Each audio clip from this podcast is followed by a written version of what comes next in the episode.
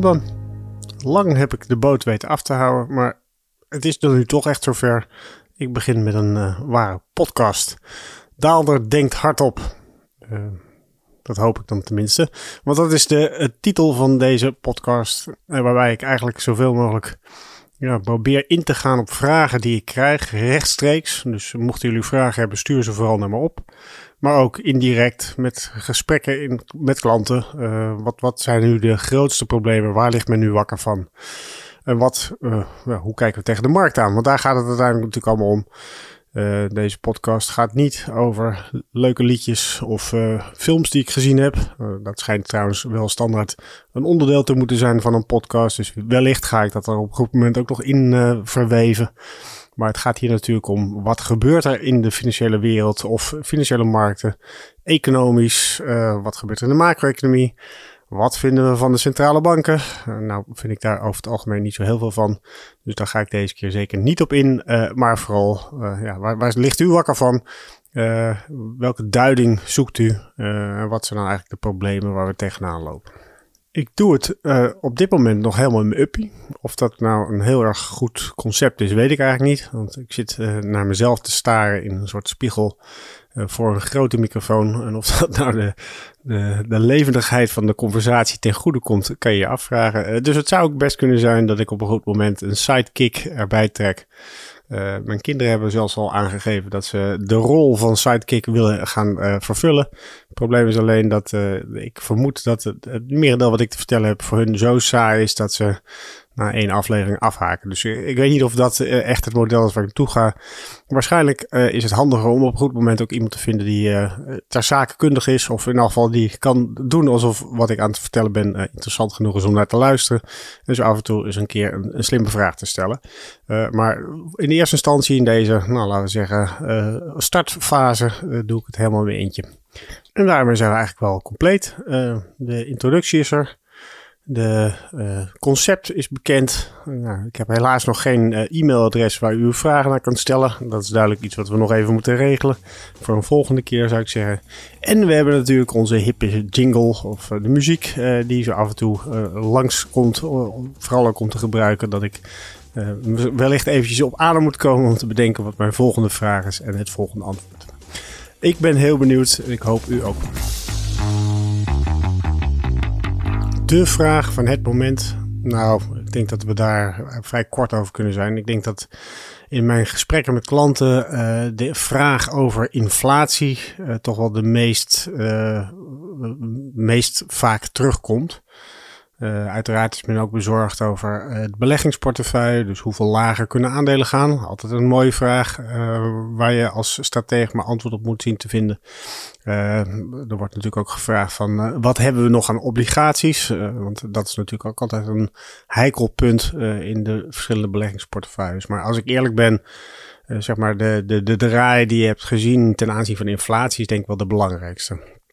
Um, bij BlackRock zijn we eigenlijk uh, in een vroeg stadium. En dan heb ik het echt al over uh, eh, 2020. Dus laten we zeggen, anderhalf jaar geleden zijn we gaan waarschuwen voor de risico's van inflatie. Um, ik weet dat in mijn gesprek met klanten toen de tijd, uh, ja, ik, als, ik, als ik dat thema aankaartte, toch voornamelijk met draaiende ogen te maken had. mensen die uh, wanhopig hun blik naar de hemel omhoog richten. Zo van, oh nee, daar hebben we weer zo'n, hier komt inflatieverhaal.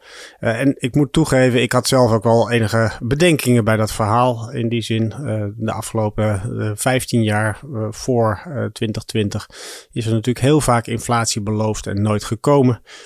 Dus dat maakt je als stratege of als econoom natuurlijk wel wat, wat onzekerder en wat minder stellig in je uitspraak. wat je heel sterk ziet is dat, dat ja, de, de reactie op het inflatieverhaal gaandeweg ver, veranderd is.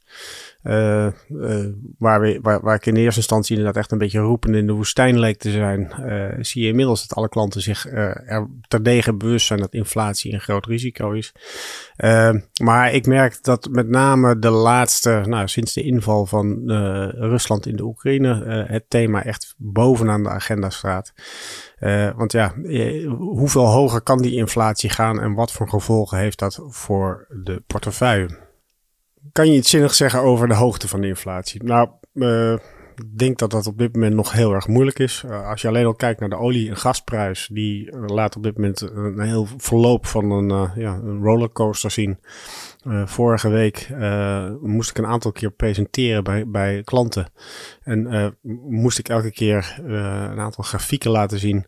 Nou, per uur kon ik volgens mij die grafieken wel aanpassen, omdat met name de gasprijs in Europa nogal volatiel was, zal ik maar zeggen. Ik heb een koers gezien van 350, ik weet niet eens wat het is, euro per kilo nog wat. En uh, dezelfde dag stond het weer op 200. Uh, nou, dat zijn natuurlijk variaties die nogal uitmaken. Zeker als je het hebt over ja, de energiekosten die hiermee samenhangen voor de economie. inmiddels zijn we weer op een lager niveau van rond de 110 uitgekomen nog steeds extreem hoog in vergelijking met, uh, laten we zeggen, twee jaar geleden. Uh, maar in elk geval niet meer die alarmerende 350 die we eerder hebben. Het maakt nogal uit met welke van de twee je moet rekenen om die inflatie naar de toekomst door te zetten. Hetzelfde geldt met olie. Olie stond op 130, is nu terug naar uh, rond de 100. Ja, of het daar blijft, kan je natuurlijk sterk afvragen. Het conflict in Oekraïne is niet voorbij. de risico's zijn er nog steeds volop. we zijn wat dat betreft nog absoluut niet in een situatie waarbij je kan zeggen van nou, het is duidelijk hoe, die, hoe dit zich verder gaat ontwikkelen. Uh, dus de hoogte uh, hangt, denk ik, voor een groot gedeelte van zoiets volatiels als de olie- en gasmarkt af. Maar dat die inflatie niet tijdelijk is en dat dat dus ook inderdaad wel echt uh, ja, meerdere elementen inmiddels omvat, dat is denk ik wel heel duidelijk geworden. Hierbij moet je bijvoorbeeld denken aan zoiets als de graan, of in ieder geval de export van graan door Rusland en uh, Oekraïne. Uh, beide zijn grote producenten. Uh, de productie ligt misschien stil in Oekraïne, of ligt niet stil, maar mag niet verhandeld worden in, de, in Rusland. je kan denken aan bijvoorbeeld de, de kunstmest, die ook heel erg, de exporteurs zitten daar ook precies in die regio, Wit-Rusland en Rusland.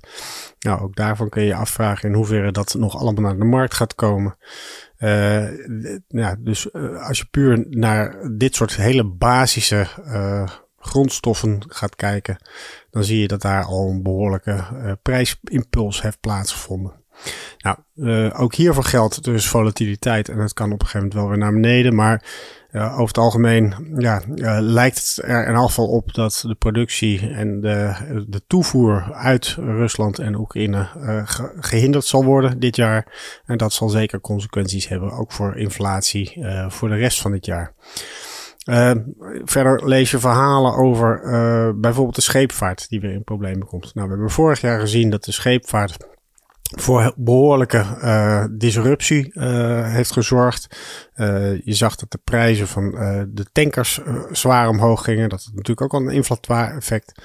Nou, als je nu weet dat een deel van de vloot weer zoekende is van moeten we nou wel met onze Russische olie naar de andere kant van de wereld varen of niet.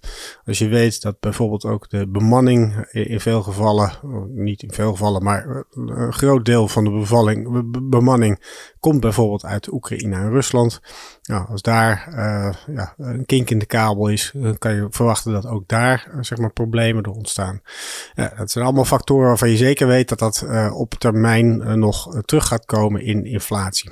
Verder de verhalen over het neon, uh, wat grotendeels in Oekraïne wordt geproduceerd. Als daar een tekort aan ontstaat, heeft weer gevolgen voor de semiconductor industrie. En dat heeft dan met vertraging weer tot gevolg dat er aanbodproblemen ontstaan. Eigenlijk is de hele invasie van Rusland in uh, Oekraïne een, een, een, een, nieuw aanbodprobleem. beperkingen uh, voor allerlei producten, grondstoffen en dergelijke. En die komt bovenop het aanbodprobleem wat we eigenlijk al hadden. Uh, dus wat dat betreft kan je er eigenlijk van uitgaan dat uh, inflatie uh, niet tijdelijk is. het blijft hier. Tot welk niveau het stijgt, ja, dat is iets waar je natuurlijk eindeloos over kan discussiëren. Maar als je puur gewoon kijkt naar de onderliggende ontwikkeling, kan je verwachten dat inflatie in 2022, maar waarschijnlijk ook daarna, een heel duidelijk prominente rol zal gaan spelen. Wat kan je daaraan doen als belegger, is dan vervolgens de vraag. Nou, uh, ja, dit is natuurlijk typisch een geval van je moet het dak repareren als de zon schijnt. Uh, Zo'n lekkere dooddoener waar je nu niks meer aan hebt. Uh, maar het is inderdaad wel zo dat inflatie, of het afdekken van inflatierisico's, is goedkoop op het moment dat niemand het over inflatie heeft. Uh, anderhalf, twee jaar geleden kon je nog tegen zeer schappelijke niveaus uh, je risico's voor langere en kortere tijd dichtzetten. Inmiddels, als je bijvoorbeeld kijkt naar de Duitse tweejaars break-even, dat is dus de, de, de, ingeprijsde inflatie in de uh, inflatiemarkt voor de komende, de gemiddelde inflatie voor de komende twee jaar voor Duitsland, die ligt rond de 5%. Nou ja, uh, 5% het kan, hè, nogmaals. Ik, ik weet niet 100%. Uh, ik durf niet te garanderen dat het geen 5% gaat worden. Ik durf ook niet te garanderen dat het minder gaat worden. Maar het is duidelijk dat op een prijs van 5% de afweging een heel stuk minder uh, makkelijk te maken is dan op het moment dat die prijs nog rond de 1,5% staat bijvoorbeeld. Dus de meest voor de hand liggende uh, uh, optie om hierop in te spelen, uh, het afdichten van die risico's, ja, daar zit inmiddels wel de behoorlijke prijskaartje aan. Dus je kan je afvragen of dat nou wel de meest rendabele manier is om, om er iets aan te doen. Kom je op de minder uh, voor de hand liggende uh, opties. Ja, die zijn allemaal uh, om allerlei redenen natuurlijk niet optimaal. je hebt geen absolute ja, dekking met je inflatie. Dus het kan best zijn dat je een product koopt wat de inflatie toevallig niet of gedeeltelijk of helemaal niet weet te compenseren. dus er is zeker geen garantie als je het over dit soort producten hebt. Um, uh, waar, waar denk je dan aan? Nou, je kan bijvoorbeeld zeggen van uh, gegeven de hoge inflatie is het verstandig dat je in reële assets uh, belegt.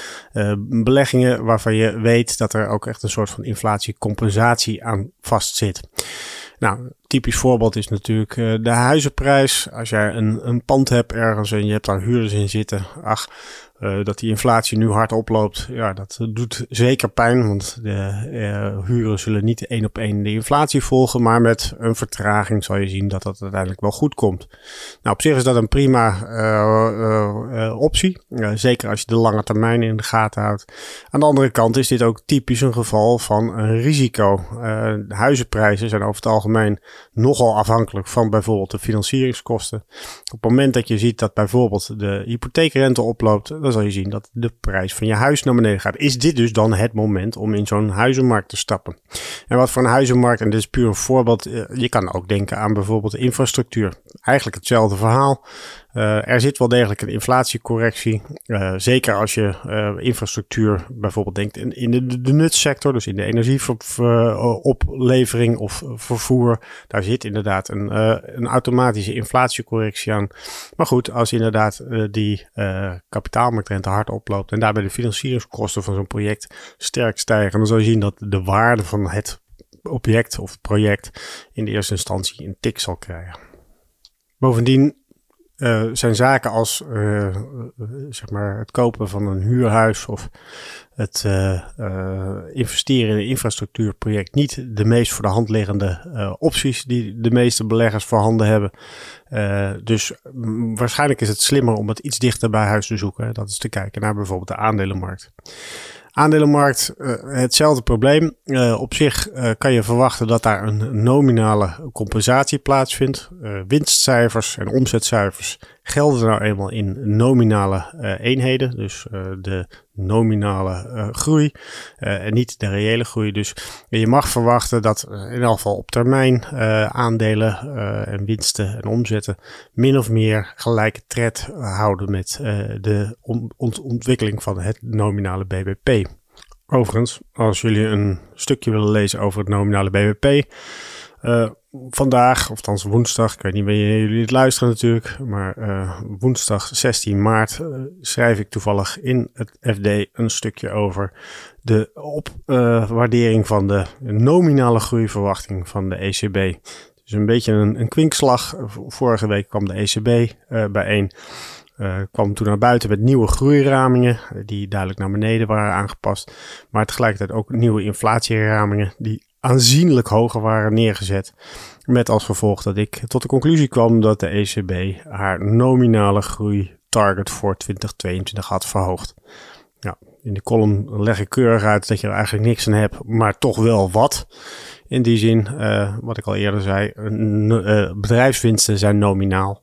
En wat dat betreft zal je dus ook inderdaad die nominale groei op een goed moment terug zien komen in de winstontwikkeling en de omzetontwikkeling.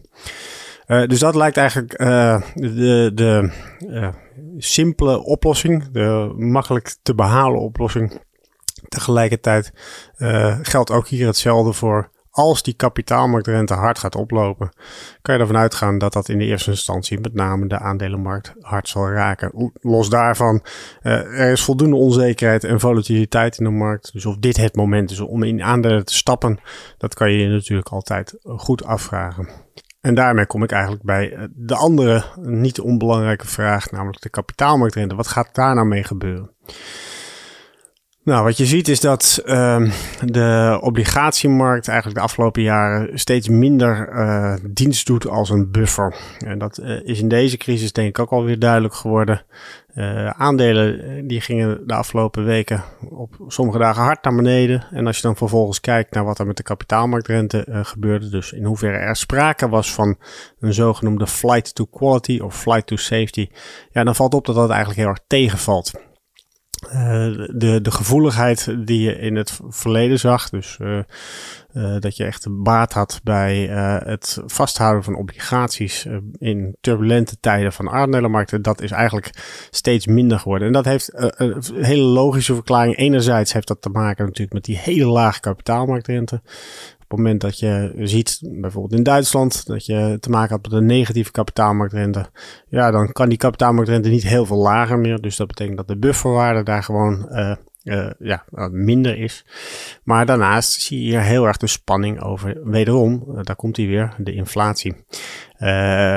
Op het moment dat die inflatie hoog is en op het moment dat men bang is dat bijvoorbeeld centrale banken de rente zal gaan verhogen, dan zal je zien, of dan kan, het zo zijn, dat de kapitaalmarktrente gaat oplopen. En dat is eigenlijk wat je de laatste week heel duidelijk zag. Uh, waar je in de eerste instantie toch wel iets van die flight to safety hebt gehad. Zie je nu de laatste paar dagen uh, met name dat de, de kapitaalmarktrente ja, toch weer de opwaartse trend te pakken heeft. En daarmee ligt denk ik de belangrijkste uh, risico voor financiële markten. Een echte verdere stijging van die kapitaalmarktrente. Uh, dat is uh, redelijk funest. Ik denk niet alleen voor obligatiebeleggers, hè, die daarmee uiteraard de, de, de tikken rechtstreeks te verwerken krijgen. Maar de centrale rol van kapitaalmarktrentes voor de rest van financiële markten is moeilijk te onderschatten. Dus wat ik al eerder aangaf, een stijgende kapitaalmarktrente kan behoorlijk negatieve effecten hebben voor bijvoorbeeld aandelen, maar ook uh, vastgoed of uh, de infrastructurele projecten die ik eerder noemde. Uh, dus ik denk dat iedereen ook inderdaad met argusogen in de gaten houdt wat er nu met die kapitaalmarktrente gebeurt. Ik denk dat het hier vooral heel erg belangrijk is om korte termijn van de lange termijn te scheiden korte termijn eh, kan het best zijn dat die kapitaalmarktrente doorschiet of eh, hard omhoog gaat en daarmee met de nodige volatiliteit of de nodige volatiliteit in de aandelenmarkten teweeg brengt. Uh, als je de punten alleen iets wat verder op de horizon zet, uh, acht ik de kans dat die kapitaalmarktrente heel sterk gaat oplopen niet zo heel erg groot. Uh, en dat heeft alles te maken met het feit dat die, ja, de, de schuld die momenteel in de wereld is, op een ongekend hoog niveau staat. We hebben nog nooit zulke hoge schuld gekend. en dat betekent ook eigenlijk dat de gevoeligheid voor een, of de ruimte van het stijgen van een kapitaalmarktrente niet zo heel erg groot is. Uh, de klappen die opgevangen kunnen worden uh, zijn uh, denk ik beperkt. Dit kan enerzijds natuurlijk verloop kennen, dus kapitaalmarktrente gaat omhoog, remt de economie, waardoor er, er automatisch sprake is van een uh, flight to safety en daarmee dat die kapitaalmarktrente weer naar beneden gaat. Maar ik moet, denk dat je ook niet kan onderschatten dat centrale banken hier een steeds centralere rol in zullen gaan spelen of hebben gespeeld. Dat heb je de afgelopen tien jaar natuurlijk al gezien. Kapitaalmarktrente is steeds meer een speelbal geworden, een beleidsvariabele, zo je wil, van de centrale banken. En ik kan me heel goed voorstellen dat dat bij een volgende crisis uh, wederom het geval is. Ook voor die crisis. Ik kan me best voorstellen dat centrale banken het gevaar zien van een te hoog stijgende kapitaalmarktrente en dat daarmee een schuldencrisis gecreëerd zou kunnen worden.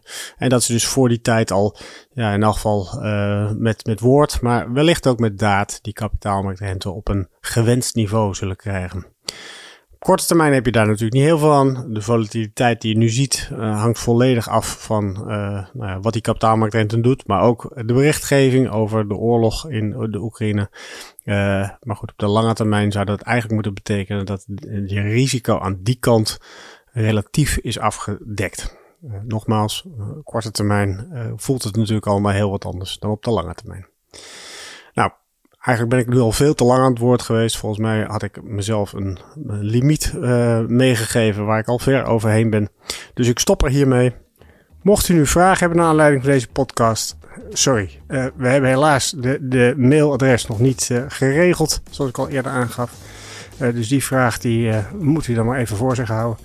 Uh, wellicht kom ik volgende week wel met een mailadres waar die vraag naartoe gestuurd kan worden. Dus ik zou zeggen, ik nodig u bij deze van harte uit om ook volgende week weer te gaan luisteren naar De Daalder Denkt Hardop. Hartstikke bedankt voor het luisteren.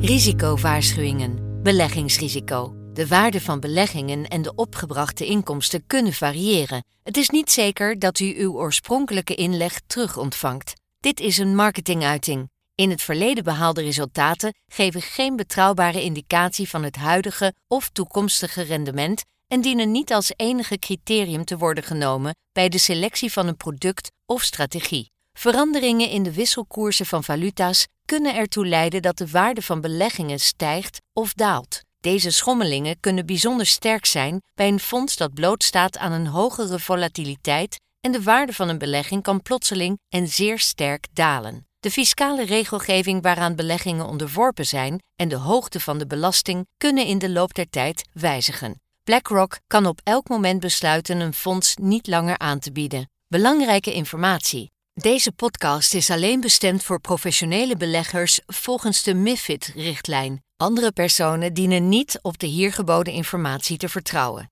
Deze podcast is uitgegeven door BlackRock Netherlands BV, dat een vergunning heeft verkregen en onder toezicht staat van de Nederlandse Autoriteit Financiële Markten. Officiële zetel Amstelplein 1 1096 HA Amsterdam. Telefoonnummer 020 549 5200. Ingeschreven in het handelsregister onder nummer 170